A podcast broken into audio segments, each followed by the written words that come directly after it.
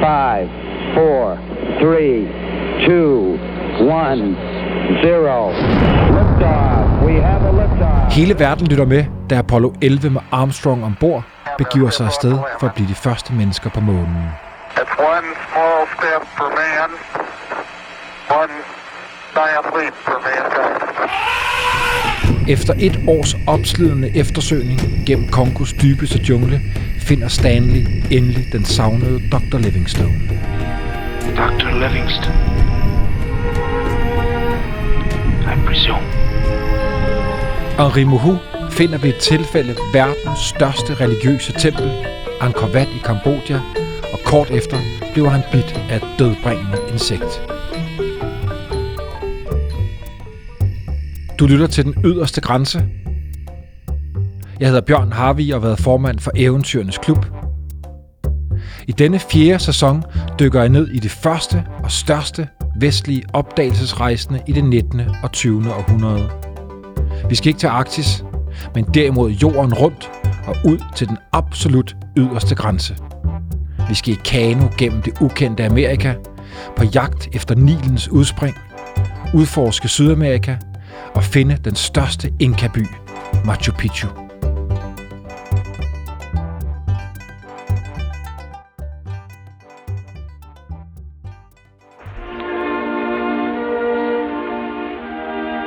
Dr. Livingston. I presume. Dr. Livingstone, I presume. Måske det mest kendte citat af dem alle, når vi snakker historiske opdagelsesrejsende.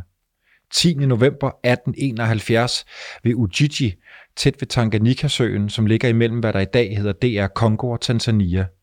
Den valisiske amerikanske tidligere soldat, journalist, forfatter og senere, senere politiker Henry Norton Stanley har i mere end et år let efter den forsvundne skotske missionær og eventyrer Dr. Livingstone, som er sporløst forsvundet i sin jagt på Nilens udspring. Stanley blev berømt i sin samtid og omtales fortsat af mange som en af de helt store opdagelsesrejsende i det 19. århundrede. Men hvad drev ham til det allermørkeste uopdagede Afrika? Jagede han berømmelsen? Jeg har længe ønsket at vide mere om Stanley, så det er en fornøjelse at have dig i studiet, Jesper Kurt Nielsen. Tak fordi jeg måtte komme. Igen, var jeg lige vil sige, du har jo været her før. Du er dagligt øh, museumsinspektør på Nationalmuseet med stor kærlighed til ekspeditionshistorie, og så har du sammen med kollegaer på Odense Bys Museer for nylig i december sidste år fundet en dansk vinkel på en af Stanleys store ekspeditioner til Kongo. Noget i vores, jeg vil kalde det nørdede ekspeditionshistorie-univers, vel måske kan kaldes en verdenssensation. Men det vender vi tilbage til. Men først Jesper, lad os høre et lidt længere lydklip fra filmen Dr. Livingstone, den amerikanske spillefilm fra 1939, hvor de to store eventyr mødes for første gang, og som skaber rammen for det berømte citat. Dr. Livingston. I presume. Yes. Thank God, Doctor, I've been permitted to see you. I'm thankful that I'm here to welcome you, Mr. Stanley. Mr. Stanley. You're not well, Mr. Stanley. Come in. I've had fever. I've been traveling day and night since I found out you were here. It's been over a year since we left Zanzibar. Sit down.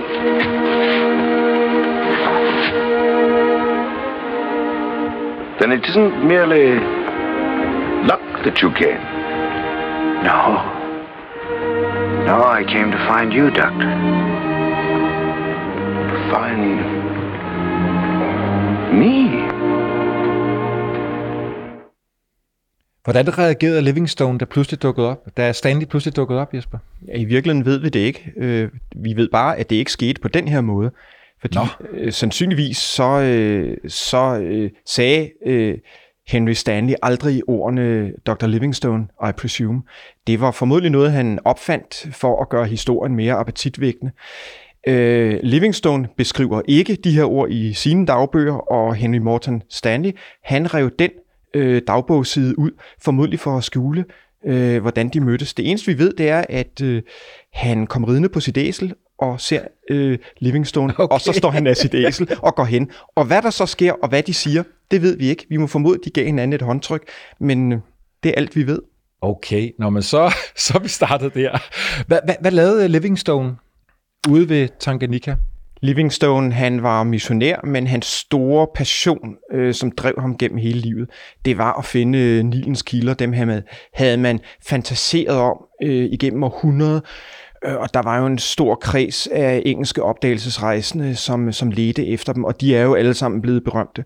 Livingstone er en af dem. Øh, Burton, Speak, øh, Cameron, øh, for bare at nævne nogle få, de ledte alle sammen efter øh, kilderne. Øh, og han var så en af dem, og det var derfor, han var i øh, Afrika. Han var blevet væk, eller var han blevet væk? Ville han gerne findes? Der er mange myter, fordi formodentlig var han ikke blevet væk, men det var også en del af, af tiden, sådan den, den romantiske Victoria-tids øh, selvforståelse, at her var en hvid mand i det centrale Afrika, som var forsvundet.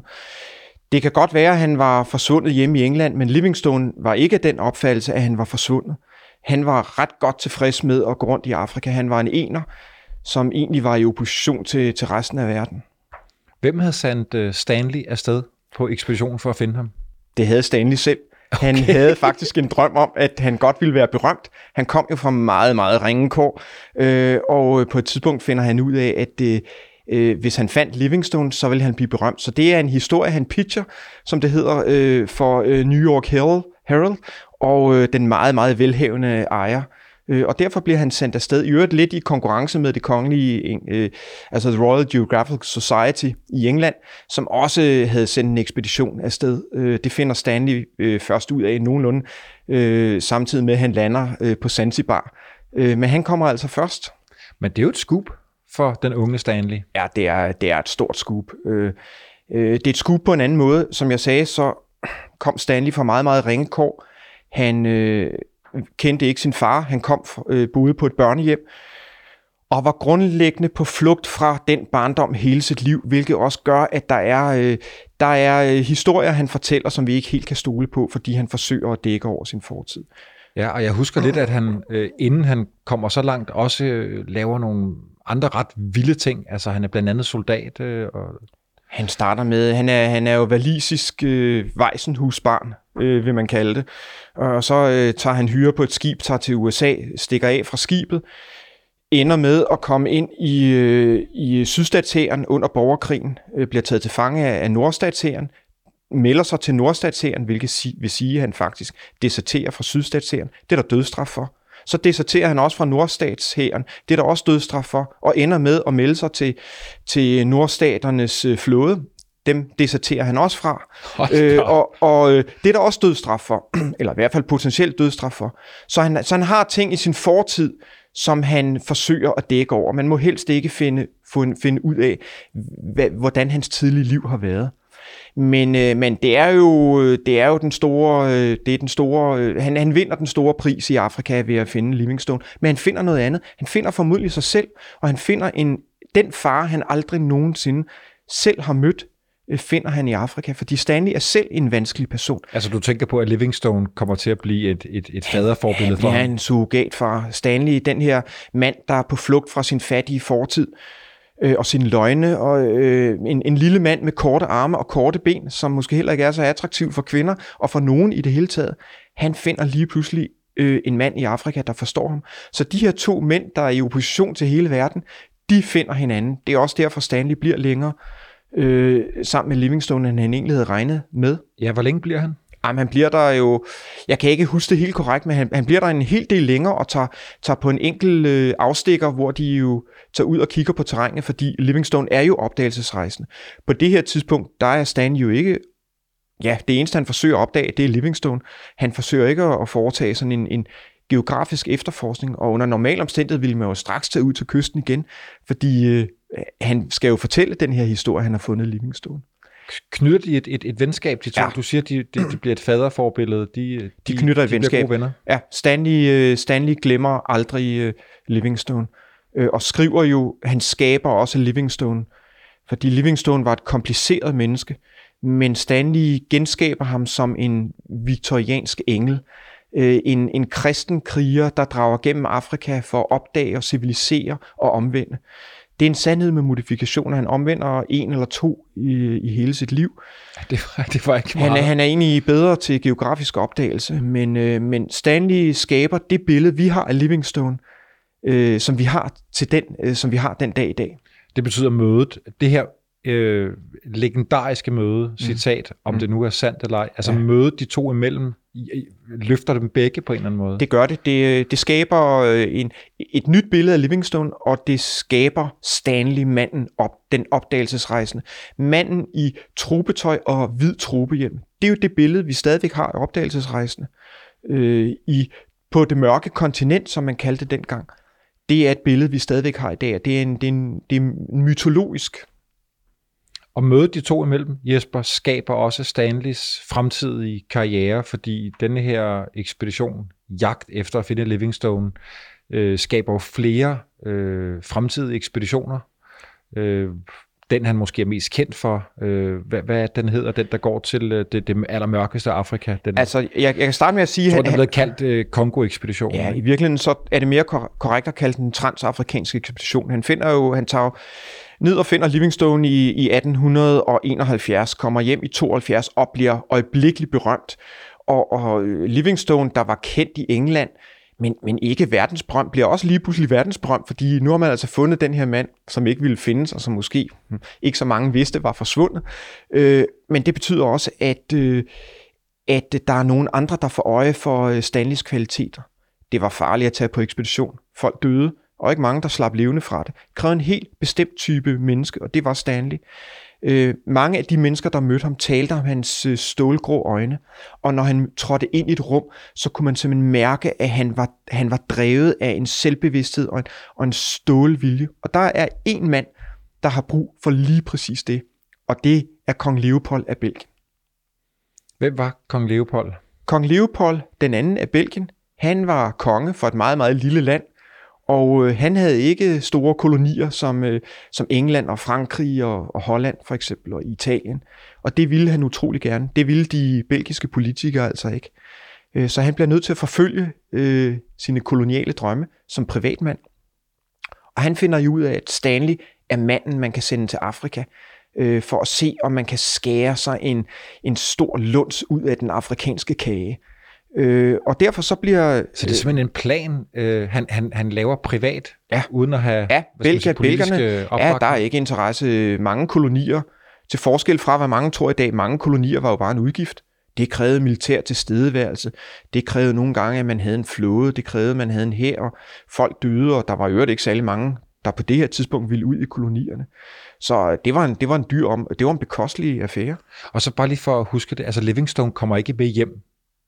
Han bliver Han dernede. bliver, og Så han det er dør. ikke sådan, så at, øh, at Leopold kan sige, nu tager jeg de her to gutter og sender dem afsted. Nej. Det er kun Stanley, der er kommet hjem. Ja, ja, øh, Livingstone er gammel og dør jo i øvrigt også dernede. Nå, okay. Øh, hans hjerte bliver begravet af, af hans lokale afrikanere øh, under et træ, og så bærer de hans mumificerede krop ud øh, til øh, kysten, hvor det, det så bliver sejlet hjem til, til, Afri, øh, til England, hvor, hvor han så bliver begravet. Wow.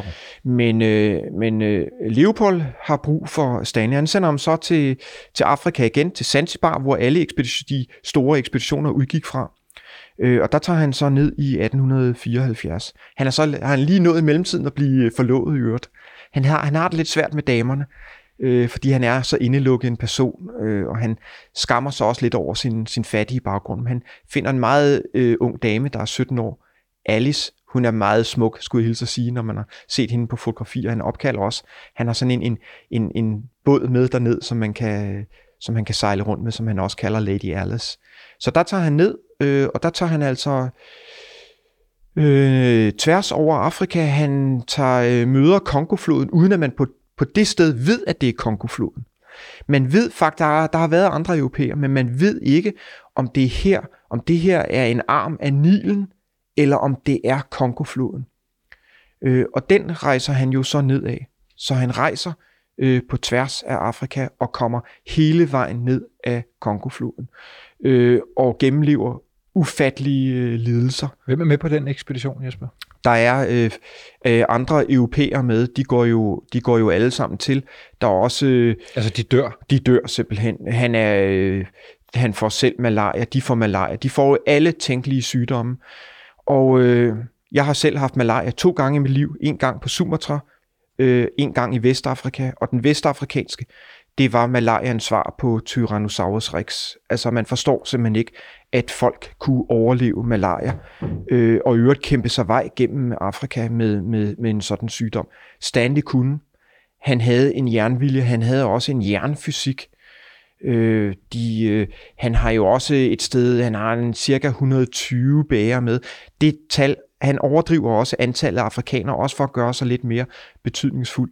Men 120 mand, det, det er jo øh, ekstremt stort følge. Det er ekstremt stort følge.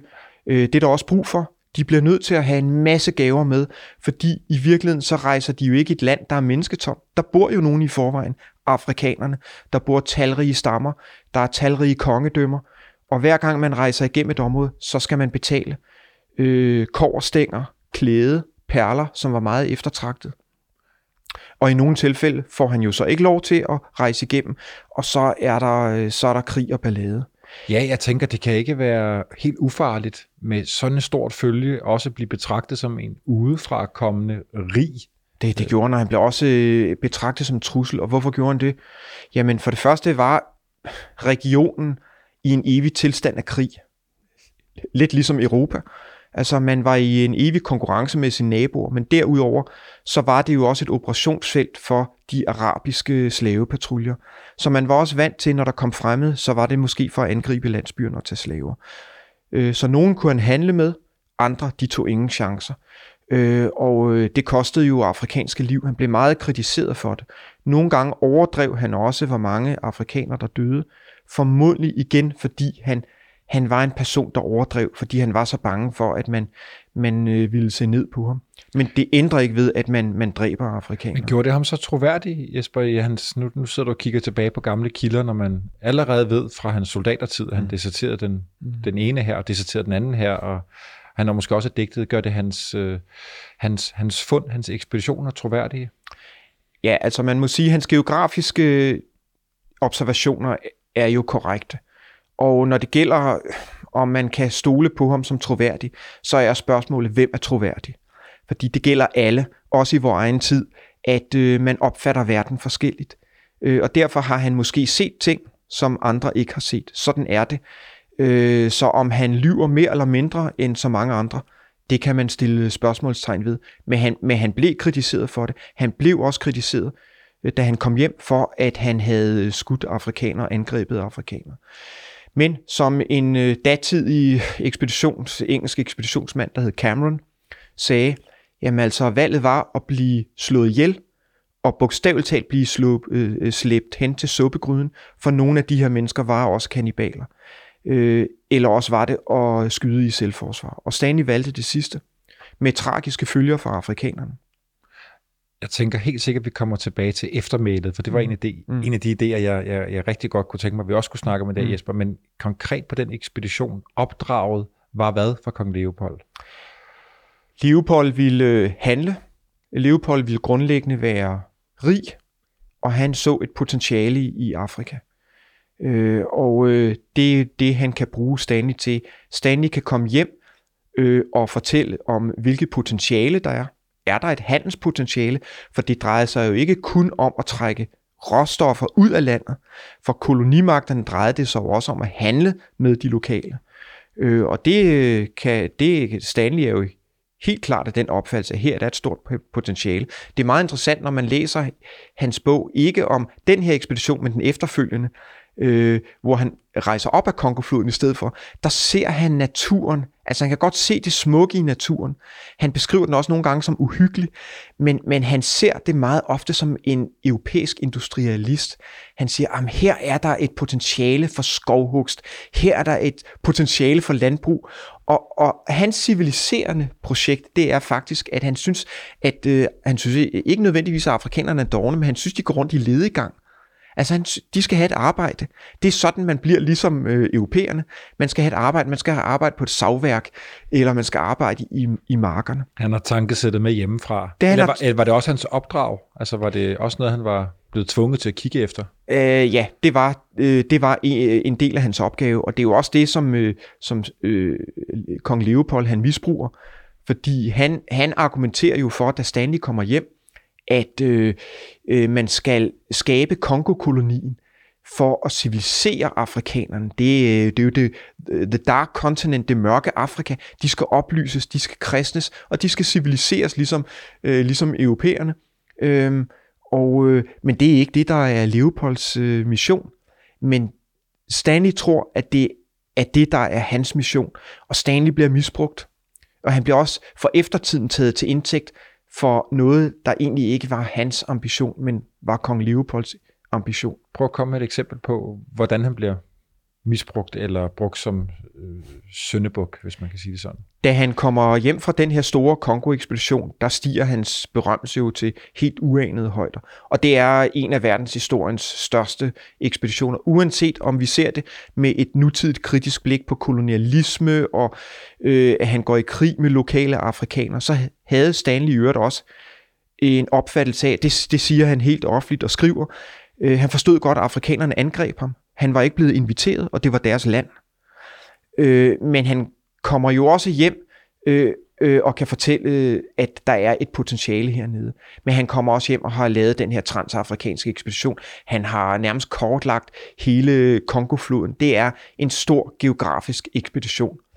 Øh, englænderne er jo lidt misundelige på ham, fordi hm, han er, hvad er han? Er han, øh, han er jo dækket over, han er valiser.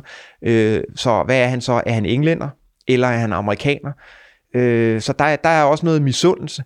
Men han kommer jo bliver modtaget af, af øh, Leopold, og, og Leopold kan jo så se, det er, det er manden, vi skal sende derned. Øh, og, og det bliver han jo så igen.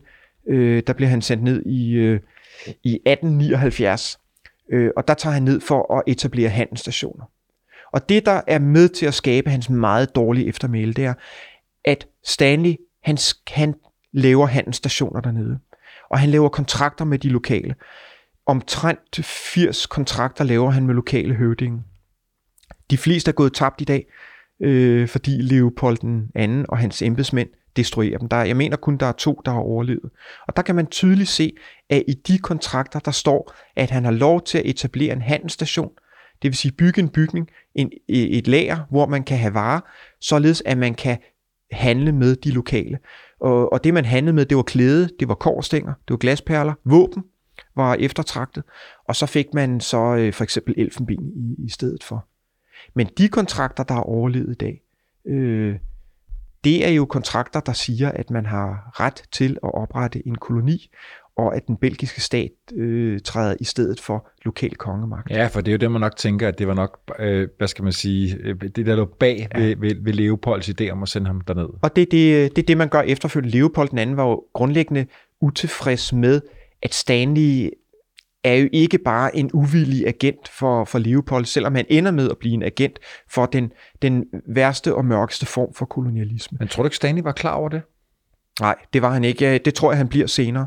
Men da han er øh, på Kongofloden i anden omgang og etablerer de her handelsstationer, der tror han stadig på den civiliserende mission. Der er han ikke klar over, at øh, det her det går galt. Øh, og det gør det jo efterfølgende, fordi øh, fristaten Kongo, som det jo hedder, øh, bliver jo Leopold den andens private ejendom, og Leopold har kun et sigte, og det er at få lov til at tjene penge. Det er faktisk derfor, han at de andre europæiske magter får lov til at etablere den her koloni. Det er fordi, øh, der er ikke noget magtaspekt i det. Han skal bare civilisere afrikanerne. Så det er man ikke så bange for. Englænderne er jo heller ikke bange for, eller franskmænd, at den her lille nation øh, skærer den her, øh, den her skive ud af den afrikanske kage. Men målet er at udnytte afrikanerne på det groveste, og øh, det, bliver, øh, det ender med at blive en rejse ind i mørkets hjerte. Øh, og det bliver øh, Stanley en agent for. Og det er det, der skaber hans eftermæle. Men Stanley var på mange måder mindre racistisk end de belgiske officerer, der kom efter. Og de engelske officerer påtaler det meget ofte, at øh, han ikke vil have, at de beta- øh, behandler afrikanerne så dårligt. Det ændrer ikke ved, at han selv slog afrikanere, Og det skal jeg ikke undskylde. Jeg skal blot sige, at øh, Stanley kom fra en tid, hvor man blev slået som barn, som voksen, i militæret, som sømand, man slog sin hustru, man slog sine børn, alle slog hinanden, og når man så kom til Afrika, så slog man endnu mere. Det var et sprog, alle forstod, ja. Det var det, og dernede, der var så ingen til at holde en tilbage, så der slog man ekstra hårdt. Øh, man kan sige, at hans eftermæle bliver, bliver endelig ødelagt på den efterfølgende Emin Pasha-ekspedition. Ja, Jesper, for det er jo en af de ting, jeg rigtig gerne vil også tale om i dag. Emin Pasha-ekspeditionen. Fortæl om den. Det er, det er på mange måder den mærkeligste ekspedition, som øh, Stanley han tager på. Det er igen for, øh, for at redde en, som øh, er forsvundet i Afrika.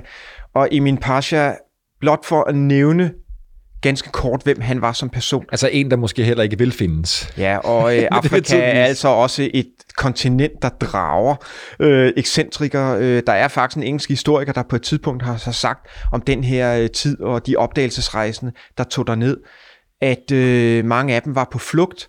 De var på flugt fra dårlig økonomi, illegitime børn, spillegæld, koner, gale svigermøder, men meget ofte så var de også på flugt fra sig selv. Og Emin Pasha er i den grad en af dem, der er på flugt. Han er, han er faktisk tysk læge, som ikke kan få lægeautorisation i, i Tyskland, så han bliver så læge i det ottomanske imperium, altså Tyrkiet. Øh, og der bliver han... Øh, øh, der kommer han så til at arbejde i, øh, i Albanien, som er, som er under øh, det ottomanske imperium på daværende tidspunkt. Øh, og der har han så en, en affære med den lokale Pashas øh, hustru. Der er navnet, der er han fået nyt navn. Ja, men det, det, det er sådan en titel, han også tager senere hen, fordi på et tidspunkt, så, så dør den her Pasha, og, og så tager han øh, Emin Pasha, han tager jo, som i øvrigt også er, er konvertit, han konverterer til islam, han tager så til Tyskland, og der tager han så øh, sin elskerinde med, øh, hendes fire børn, og så tager han en masse tjenestefolk med, og fire slave, øh, fire slavekvinder tager han også med. Og på et tidspunkt, så stikker han altså af. Så han ender så øh, nede i Sudan. Det er jo sådan et meget vigtigt sted for, for britterne, øh, fordi øh, Suezkanalen og Ægypten er jo sådan... Øh, er, er generelt meget vigtigt for, for englænder, fordi det drejer sig om adgangen til deres store koloni Indien. Så der bliver han sådan en slags lokal guvernør. Og så er der jo alt balladen dernede. Der er et, øh, et, et islamisk oprør, øh, hvor Mahdiens tropper jo øh, angriber englænderne, og, og øh, i Khartoum, der sidder den, den generalguvernøren, Chinese Gordon, som han hedder, øh, og ender med at blive, blive myrdet af, af Madins tropper. Og så øh, siger englænderne... De Alle de der navne, Jesper, der Chinese Gordon. Ja, men, China, ja, men det er, det er bare, den Victoria-tiden er bare en, en verden fyldt med spændende personer, ja. og, og vi kunne øh, sidde herfra til tidernes ende og fortælle om viktorianske helte og antihelte. Øh, Chinese Gordon havde, havde tjent sine spore i, i Kina under, under øh, de engelske krige derovre. Øh, der er mange af de der personer. Men, men englænderne er jo grundlæggende sure over, at man ikke har gjort noget for, for at redde Gordon. Men, men Gordon, han er, han er også en, en religiøs kristen fanatiker, der nok ikke ville reddes. Det var nok på en eller anden måde, er der, no, der er nogen, der har argumenteret for, at han godt ville dø på højden af sin karriere. Øh, Dem har der også flere af. Dem er der dødsøgere, dem er der mange af i tiden, ja. ikke? Man tager også ud for, for at dø heroisk i stedet for i rendestenen derhjemme.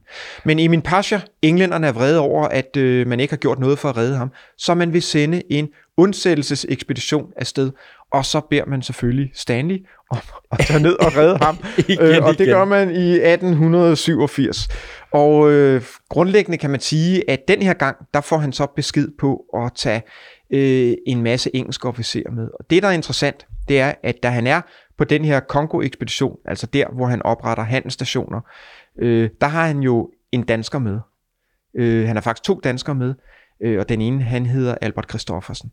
Øh, og, øh, men han er så ikke, Albert Christoffersen kan han enormt godt lide. Men på den her ekspedition, der har han altså engelsk officer med. Og jeg vil bare lige sige, vi venter lige tilbage Jamen, Albert, til Albert Christoffersen. Ja, vi, vi venter lige. Vi ja, det gør ikke som en suspense, for ja, der er en vi. fantastisk spændende vinkel ja, på den. Albert er vi ikke færdige med. Nej. Det er vi ikke. Stanley bliver sendt afsted. Ja, og han har de her engelske officerer med, og det er jo officers and gentlemen. Øh, og det kan man også se på billedet. Det er selvbevidste mænd. Mange af dem kommer også fra en meget velstående baggrund. Øh, og det er med stor, stor snurbart og stramme officersjakker og så videre. Og ridestøvler. Helt bestemt. Det er, det er uh, the upper crust uh, af det engelske samfund, som man siger. Det går helt galt, og derfor så bliver øh, den her ekspedition jo en rejse ind i mørkets hjerte. Hvad mener du med går helt galt? Altså, øh, det er blevet sagt, at, øh, og jeg tror også, at Stanley selv nævner det på et tidspunkt, at Afrika, fordi man, hvad skal man sige, det er så ekstremt et sted. Man har sygdommene, man har øh, det farlige miljø, der er jo farlige dyr, øh, der er også farlige mennesker, set fra europæernes side. Øh, og i ekstremer, der får det nogle gange det bedste eller det værste frem i folk. Her får det det værste frem i folk. Og øh, når øh, Joseph Conrad, øh, han skriver sin roman øh, Heart of Darkness ind i hjertes mørke, så er det ikke baseret på fantasier. Joseph Conrad kendte, han vidste, hvad Kongo og hvad Centralafrika kunne gøre ved europæer, der var uden for kontrol. Og det sker på den her ekspedition. Stanley bliver på et tidspunkt nødt til at efterlade en bagtrop på grund af sygdom og på grund af andre forhold. Der er mange indre kriser i ekspedition. Kender man jo fra andre ekspeditioner, at nogle af dem går ned på grund af, at øh, hvem er leder. Og, altså, der, der er sådan en masse indre dynamikker. Er det Conrad, der siger, at Afrika, får det, Afrika kan få det bedste og værste frem i folk? Ved du hvad, jeg tror faktisk, det er et af de her citater, som rigtig mange har sagt, og hvor citatet så stammer fra. Okay. Du ved, det, sådan, det er bare sådan en, en det er en form for sandhed, at øh, det skete bare på den tid, øh, at øh, de der ekstreme farer gør et eller andet ved folk. Det, det er lidt, det er jo, de er jo nærmest, det, det er jo lig, lidt ligesom at være i en krigstilstand. Øh, det samme sker jo også i, i Helmand-provinsen i dag, ikke? Altså europæiske og amerikanske soldater. Nogle øh, bliver heldemodige, og andre bliver krystere. Man ved det ikke, før man har været i en ekstrem situation. Og her, der må man sige, at med en enkelt to undtagelse, så svigter de engelske officerer. Det går helt galt. For samtidig med, at Stanley han tvinger sig ned igennem, og han tvinger sig igennem øh, jungle. De må hugge sig vej. Så går den her øh, bagtrop helt amok. Øh, Hvad mener du at gå amok? Bliver de tabt af resten af ekspeditionen? Nej, de, de bliver simpelthen øh, de bliver sat tilbage og får at vide, I bliver her som bagtrop, okay. fordi øh, der er nogen, der er for syge.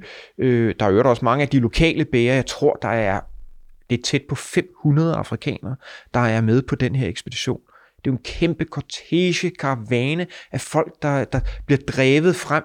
Øh, Forsgaard Stanley, øh, han har sine, øh, sine afrikanske løjtnanter gående med flodhestepisk, der driver folk frem, og bag os, der har han, der har han jo øh, øh, afrikanske øh, bevæbnede mænd, der jager desertører. Altså, det har også været uhyggeligt, ikke? Nej, nej, nej. Øh, og desertører for, bliver pisket ihjel og bliver hængt og så videre. Jamen, det er, det er uhyggeligt. Hold men, på, men, kæft. men på bagtroppen, der sidder de her engelske gentlemen, helt uden for kontrol, og så finder de jo blandt andet ud af, at der er afrikanske damer, og dem køber de.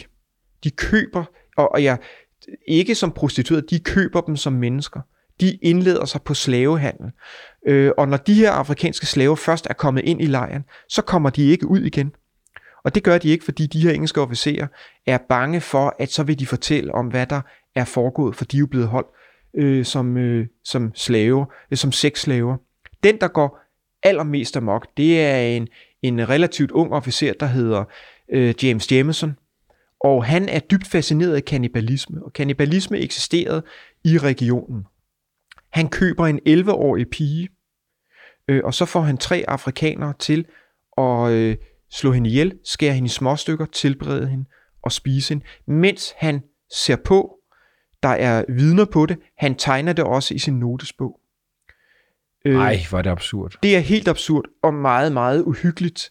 Øh, hvordan, hvordan kan man have sådan en mand med på en ekspedition? Det er der, hvor Stanley han også fejler som ekspeditionsleder, at han nogle gange vælger de forkerte mennesker, fordi det her er jo, når vi nu taler om den yderste grænse, så taler vi også om en ondskab, der tåler sammenligning med det værste, vi kender fra verdenshistorien. Men det her det er jo virkelig et sort kapitel, Jesper. Er, er samtiden opmærksom på det her, da Nej. den ekspedition så vender hjem? Nej, han dækker over det.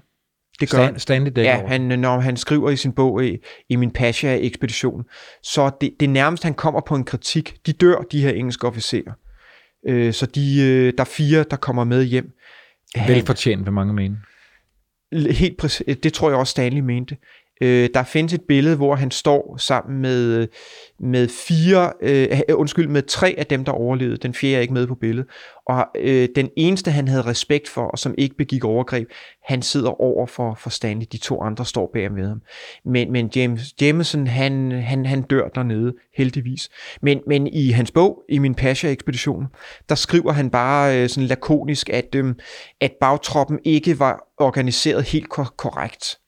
Øh, det bliver han faktisk kritiseret for af familien. De bliver meget vrede, da han kommer hjem, at han tør våge at kritisere britiske officerer. Men han skriver jo ikke, hvad de har gjort, fordi det ville en viktoriansk samtid simpelthen ikke have kunnet acceptere. Det ville have udstillet Stanley og hans ekspedition og hans manglende lederevner. Jeg vil så argumentere for, det skete jo, da Stanley ikke var til stede, fordi han kritiserer engelske officerer, som, altså Stanley slår også de lokale afrikanere. Det gjorde afrikanerne nu også selv, øh, men, men det er jo ikke nogen undskyldning, men som sagt, der blev altså der blev gået til vaflerne dernede. Hvornår er de her historier kommet frem, Jesper? Ja, men de er jo kommet frem der øh, inden for de sidste 20-30 år, vil jeg sige. Så det er så nyt? Ja, jeg vil sige, man har, også, man har også kendt det i samtiden. Der er jo folk, der har læst dagbøger. Men du ved, man dækker over de her ting. Også fordi når man døde på ekspedition, så blev man lige pludselig heltegjort. Og hvis en engelsk officer, øh, hvis, hvis man fik historien om, at han var øh, endt som kanibal og havde holdt seks slaver, jamen så ramte jo hele den engelske nation. Den nationale ære stod jo på spil, og hvad ville franskmændene så ikke sige, eller hollænderne, eller tyskerne? Øh, så man dækkede over de her ting. Men der er en, en, en forsker, der hedder øh, Tim Giel, en historiker, som har skrevet om Stanley, og han er nok den førende Stanley-forsker. Og øh, jeg kan kun anbefale, at man læser ham. Han er meget kritisk over for Stanley, men han holder jo også af Stanley. Og han er en af dem, der har prøvet at sige, jamen Stanley, det kan godt være, at han en gang imellem øh, gav afrikanerne en på goddagen, hvis de stjal, men på den anden side, når de der engelske officerer tævede løs på afrikanere, så stoppede han, når han kunne. Men han efterleder jo øh, syge afrikanere, som bliver tædet ihjel af, af de her engelske officerer. Der er jo nogle af dem, der får en dom. For, for at have stjålet et par kiks, så får de jo en dom øh, og, øh, ved, og, altså de bliver pisse, 150 piskeslag. Man dør jo efter 50. Ej, men og, og, og, og en flodhestepisk, det er flodhestehud, som bliver snoet og tørret, så det bliver stift som et bræt, og så de her skarpe kanter. Altså ved første slag, der skærer man huden op. Ej, det, er, det er simpelthen noget af det mest grusomme, man kan forestille sig. Jesper, lad os komme tilbage til Emin Pasha. Mm. Altså, hvor er han henne, og, og, og lykkes det så, det overordnede formål med alle de grimme historier, der åbenbart øh, dykker op i kølvandet på ekspeditionen? Finder de manden? Ja, de finder manden, og så er man så i den mærkelige situation, at Emin Pasha hm, grundlæggende jo helst ikke vil reddes af Stanley. I virkeligheden så synes han selv, at han er så betydningsfuld, at han skal reddes af, af engelsk, en meget større ekspedition. Øh, nu er ekspeditionen jo også fragmenteret på grund af sygdom, og nogen er blevet efterladt. Øh, Så jeg tror, Stanley når frem med omtrent 100-120 mand eller noget af den stil. Og det, Emin Pasha synes, han er meget vigtigere end det. Så, øh, så han har ikke rigtig lyst til at, at, at, at blive reddet. I øvrigt så vil han jo heller hjem til Tyskland. Så Stanley bliver jo nødt til at forhandle om at få Emin Pasha med. Og ender jo også med at få ham med tilbage, øh, men altså det er, øh, det er en meget, meget svær proces, og, og de bliver jo også øh, uvenner. Stanley er jo klar over, at her har vi en mand, der ikke er helt normal oven i hovedet. Ja, hvad lavede. Emin Pasha, da de mødes? Øh, har, man, har man kilder på det? Altså, vi har jo ikke et lige så legendarisk citat, som da han møder Livingstone, men Der er ikke noget markant i det møde øh, overhovedet. Det viser sig også, at øh, en af årsagen til, at, at øh, Emin Pasha ikke er så glad for at tage afsted, det er jo også, at nogle af de her lokale krigere, han har omkring sig, har en relativt stor styrke. De vil jo ikke af med ham. Han betaler jo løn. Det er jo løn, han også får af den engelske stat, fordi han jo er jo en form for lokal guvernør. Og hvis de mister Emin Pasha, så mister de også hans indtægt. Så her har vi altså en mand, der på en måde bliver holdt som gissel, men øh, på den anden side, det passer meget godt, for han vil ikke hjem til sin kone. Han skylder hende, altså jeg mener, hun stiller et krav om, at han skal betale 20.000 engelske pund, eller noget af den stil. Det er jo en formue. Nu har han så ikke fået løn i, i, i, i over et år, fordi han jo også er isoleret. Så han ender vist nok med at få udbetalt 5.000 pund, som så vist nok går til hans hus. Det er en kompliceret historie. altså, det er, sådan, sådan er den her tid, og sådan er de her ekspeditionsdeltagere. da Stanley kommer hjem fra Emin Pasha-ekspeditionen, er han fortsat øh, øh, den helt store opdagelsesrejsende? Er det Ja, det- samme niveau, som da han kommer hjem fra, Det fra er den han- øh, transafrikanske ekspedition? Det er han, men han bliver også kritiseret, fordi man ved, at der er blevet begået overgreb på afrikanere. Man ved, at man har skudt afrikanere, fordi de bliver angrebet. Og som jeg sagde, nogle af dem brød sig ikke om fremmede på deres territorium. Det var deres ret. Nogle af dem var bange for, for slavekaravaner. Nogle var i krig med naboerne osv. Så det er der, kritikken begynder ja. allerede? Ja, og så har han jo begået den fejl, at han i flere af hans bøger øh, også overdriver, hvor farligt det er. Så når han måske har skudt en person, hvor forfærdelig det end er, øh, så overdriver han og siger, at han har skudt 10 eller 20 eller 30. Og det bliver han kritiseret for. Man skal ikke tro af samtiden, på trods af, at vi er i et opgør i øjeblikket med vores kolonitid, så skal man ikke tro, at samtiden var dummere, end vi var. Men hvorfor gør han det? Det gør han, fordi han hele tiden er bange for, at han ikke får respekt. Han er det her. Han kommer fra den her fattige baggrund. Han begår sig i et ekstremt klassesamfund. Vi kan ikke forestille os i dag, øh, hvor meget det betød at have den rigtige, det rigtige efternavn, have de rigtige forbindelser, komme fra den rigtige klasse. Han er en, han er en systembryder i den grad, men han er bange for, at det bliver opdaget, hvor han kommer fra. Og derfor så over, selvom det han gør er spektakulært, så skal han hele tiden smøre lidt ekstra på. Og derfor bliver farligheden også for større. Nu nævnte du nogle af de der helt vilde karakterer, ekscentrikere, mm. Emin Pasha, mm. som blandt mange andre øh, Ja. ja. flygter fra alt muligt andet. Ja. Ja. Stanley er jo lige sådan, selvom han så ikke bosætter sig eller gemmer sig nogen steder. Han er også lidt på flugt fra det, han selv var, eller prøver hele tiden ja. at gøre sig Ja. til en, en ny. Du fortæller, han, han, han tager et nyt navn. Han, Ja, øh, ja. han er er helt, gennem hele sit liv på, på en eller anden måde på, på flugt fra, hvad han egentlig Jamen, rigtig er. Det er han. Han er på flugt, og, og det han også jæger, det er stabile familieforhold. Der er også nogen, der Det må sagt, være svært, når man er væk på årlange Lige præcis. Han er jo heller ikke forlovet, da han kommer, kommer hjem øh, fra, fra sin, øh, fra sin øh, Kongo-ekspedition i, i sin tid. Fordi der har han jo sagt til, til Alice, at han er væk i to år. Han ved godt, at han skal være væk i tre år. Og hun er jo blevet gift og gravid, mens han, han har været væk. Ja. Øh, men han, han, hey, han vil også godt have stabile familieforhold. Har det meget, meget svært med kvinder. Har svært ved at tale med kvinder men, men er ikke som sine europæiske kollegaer, som jo ligger i med afrikanske kvinder. Det er også modsætningsfyldt, samtidig med, at mange af de her engelske officerer er dybt racistiske i ordets rette forstand. Så har de jo ikke noget imod øh, og dele seng og bord med de her afrikanske kvinder. Der er Stanley anderledes. Han, han holder sin sti ren. Han synes, man skal holde afstand, både til afrikanere, men også til sine undergivende europæer, fordi han vil være en, en leder. På den måde er han også lidt usikker. Men, øh, men han er heller ikke, når han er hjemme i Europa, så er der jo foredragsturnéer, og han bliver modtaget som en held. Og øh, det, han bryder sig grundlæggende ikke om det. Han er jo også en, en person, der er genert. Der er nu mange, der siger, at når man taler med ham, så er han en ualmindelig charmerende person. Men han er grundlæggende en, en hæmmet person. Jesper, er han, øh, er han klar over, at han, han, han oplever den her kritik øh, af, hvordan forholdene var på ekspeditionerne, og altså mm. øh, historien om hans eftermæle, mm. som jeg helt klart synes, vi, vi, skal, vi skal, skal tale om nu. Mm. Er, er han klar over det, mens han lever, eller bliver det først for alvor Nej. efter hans død? Nej, det er han klar over, fordi han bliver kritiseret i sin samtid. Øh, men han bliver både, han, han bliver kritiseret af mange forskellige. Han møder jo den italiensk fødte, men, men franske øh, ekspeditionsmand øh, de Brassa, øh, som også forsøger at, at skære en bid ud af den afrikanske kage for den franske stat, og ender jo med øh, at, at skabe Congo-Brazzaville, som man, man kalder det i dag, altså den fransktalende del af, af, af Kongo. Og det gør han jo også i, i konkurrence med, med Stanley. De mødes faktisk nede på Kongofloden på et tidspunkt, og har det rigtig hyggeligt sammen, men, men øh, Debrasser er meget, meget kritisk over for Stanley, da han kommer hjem. Og øh, som sagt, så begynder den belgiske konge, finder ud af, at Stanley arbejder ikke helt imod det mål, som jeg vil, så derfor er Belgien også, begynder også at blive kritisk over for Stanley. Franskmændene er kritiske over for Stanley, fordi han er jo manden, der gør alt det, som øh, det franske imperium ikke er så dygtige til, øh, men som englænderne for eksempel er, og som belgierne lige pludselig også viser sig at være meget dygtige til. Og englænderne ser også ned på ham, fordi hvad er han? Er han, øh, de, han dækker jo over, at han er valiser. Øh, men er han englænder? Nej, han er jo, han er jo naturaliseret amerikaner, og taler i øvrigt også med en, en yankee-accent, som de siger. Så i virkeligheden har han mange fjender, og man ved jo også, at succes skaber jo modstanderfjender. Så han møder meget opposition. Han får også venner. Han får også venner blandt øh, betydningsfulde øh, mennesker. Han ender som end også med at få støtte fra det kongelige øh, engelske geografiske selskab. De har også været lidt i opposition med ham.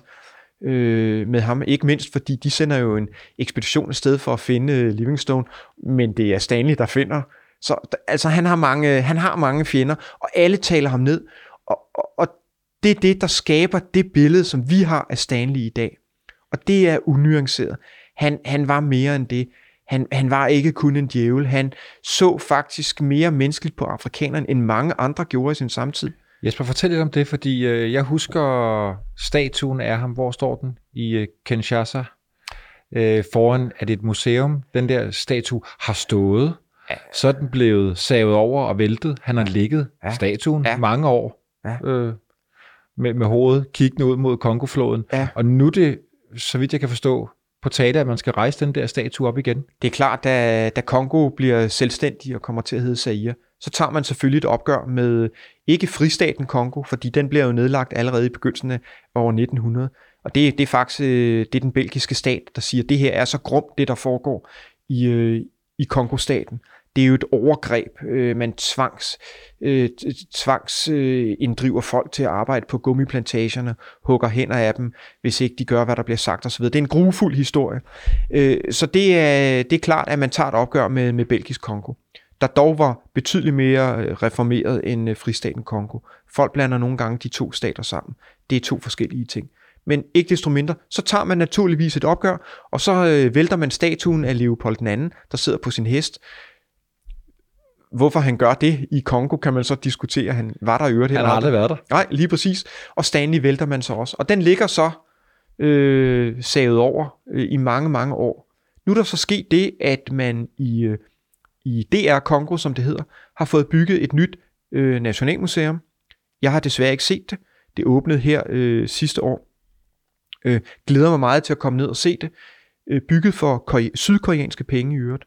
Øh, og øh, der har man gjort det, at man udover man udstiller, øh, hvad der ser ud til at være helt fantastiske kongolesiske genstande, så har man også genrejst statuen af Leopold II, og man har også genrejst øh, statuen af, af Stanley. Okay. No. Og øh, det er jo interessant, at man gør det i en tid, hvor man vil rive statuer ned i Europa. Men dernede, der siger man, at vi bliver nødt til at formidle historien på godt og ondt.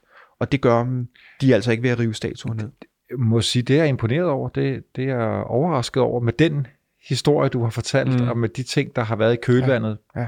på, på Stanleys ekspeditioner, at man så trods alt vælger at rejse de her statuer. Men skal man fortælle den onde historie, så bliver man også nødt til at have de historiske levn. Og som sagt, øh, jeg har jo selv arbejdet i Afrika og arbejder med afrikanske kollegaer, og de har altså nogle gange et mere nuanceret blik på historien, end vi nogle gange har i Europa. Det er meget, ja, meget interessant at arbejde sammen med afrikanske kollegaer. Og nu du siger det der, det nuancerede blik på historien, og også hvad de her ja. øh, karakterer gjorde for, for tiden efter ja. dem, både Stanley ja. og Livingstone, så havde jeg håbet på, at jeg kunne finde et godt tidspunkt at spille det sidste lydklip for dig, mm. øh, som er fra et... Øh, som, som bygger på citatet ja. fra da, da Stanley og Livingstone mødes. Øhm, og øh, sangen er fra, fra et band. Det er ikke et band, jeg har dyrket. Jeg har fundet det ja. via omveje. Det hedder The ja. Moody The Moody Blues, ja. og det er et nummer fra 1968, ja. som handler øh, om det her møde med, med, med Livingstone og Stanley, og så skal vi høre det nu. Lidt af det, Jesper, og så mm. kunne jeg godt tænke mig selvfølgelig bagefter at spørge dig. Altså, de betød også det for popkulturen mm. så mange år efter. Men lad os lige høre uh, lydklippet først. Det kommer her. Ja.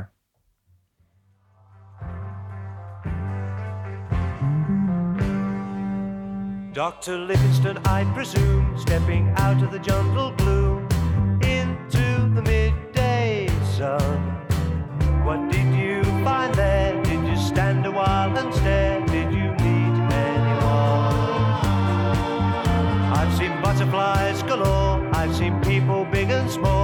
I've still not found what I'm looking for.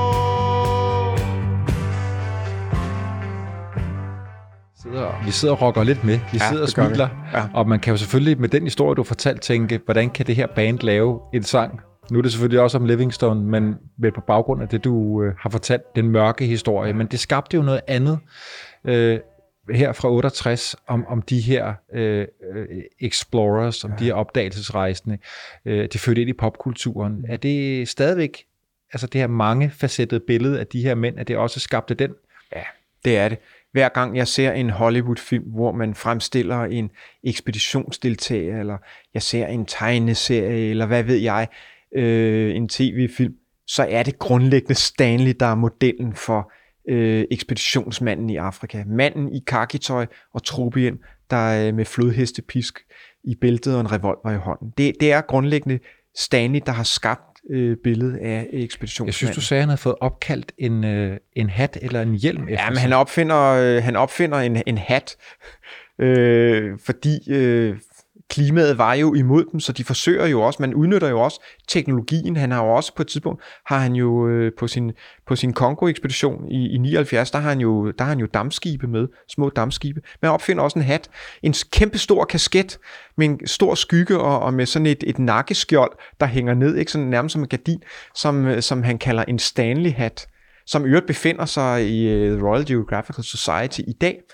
på deres øh, magasin, hvor de øvrigt også har Livingstones hat. Wow. Så øh, Og de Jesper- ligger formodentlig i kasser ved siden af hinanden. Og Jesper, så inden vi slutter af, så havde vi et lille hook. Ja, det havde vi. Og vi blev nødt til lige at høre, hvad det var. Det Ja. danske hook. To ja. danskere med på Stanley-ekspeditionen, ja. som her i december, tilbage i december 2020, var noget af en verdenssensation. Fortæl kort, hvad i alverden det er.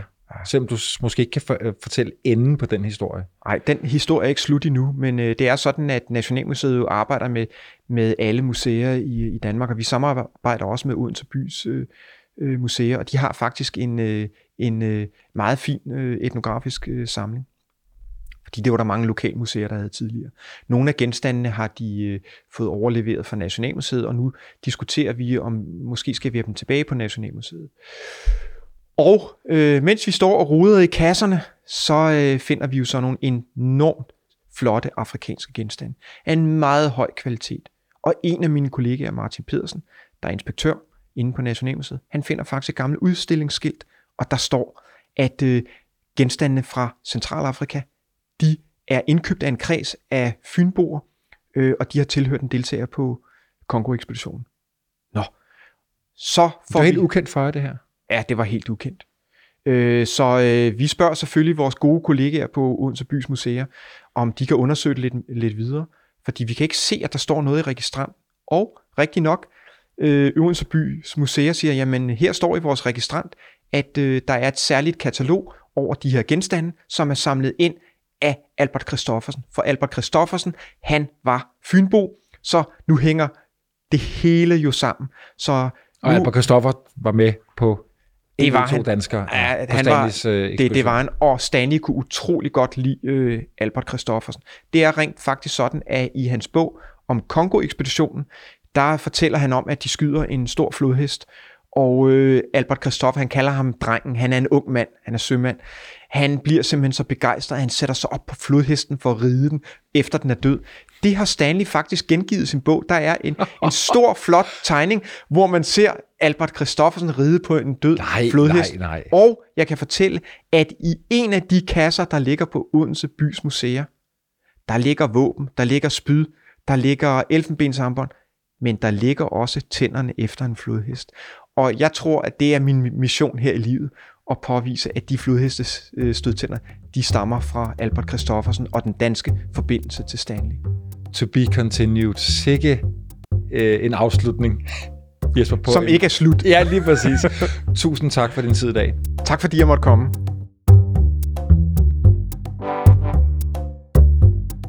Den yderste grænse er produceret af kontoret Jul og Brunse for Nationalmuseet og Radio Loud.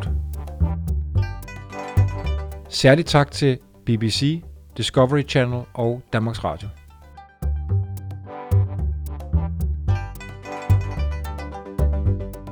Find serien på vores tid.dk eller der, hvor du normalt finder dine podcasts. thank you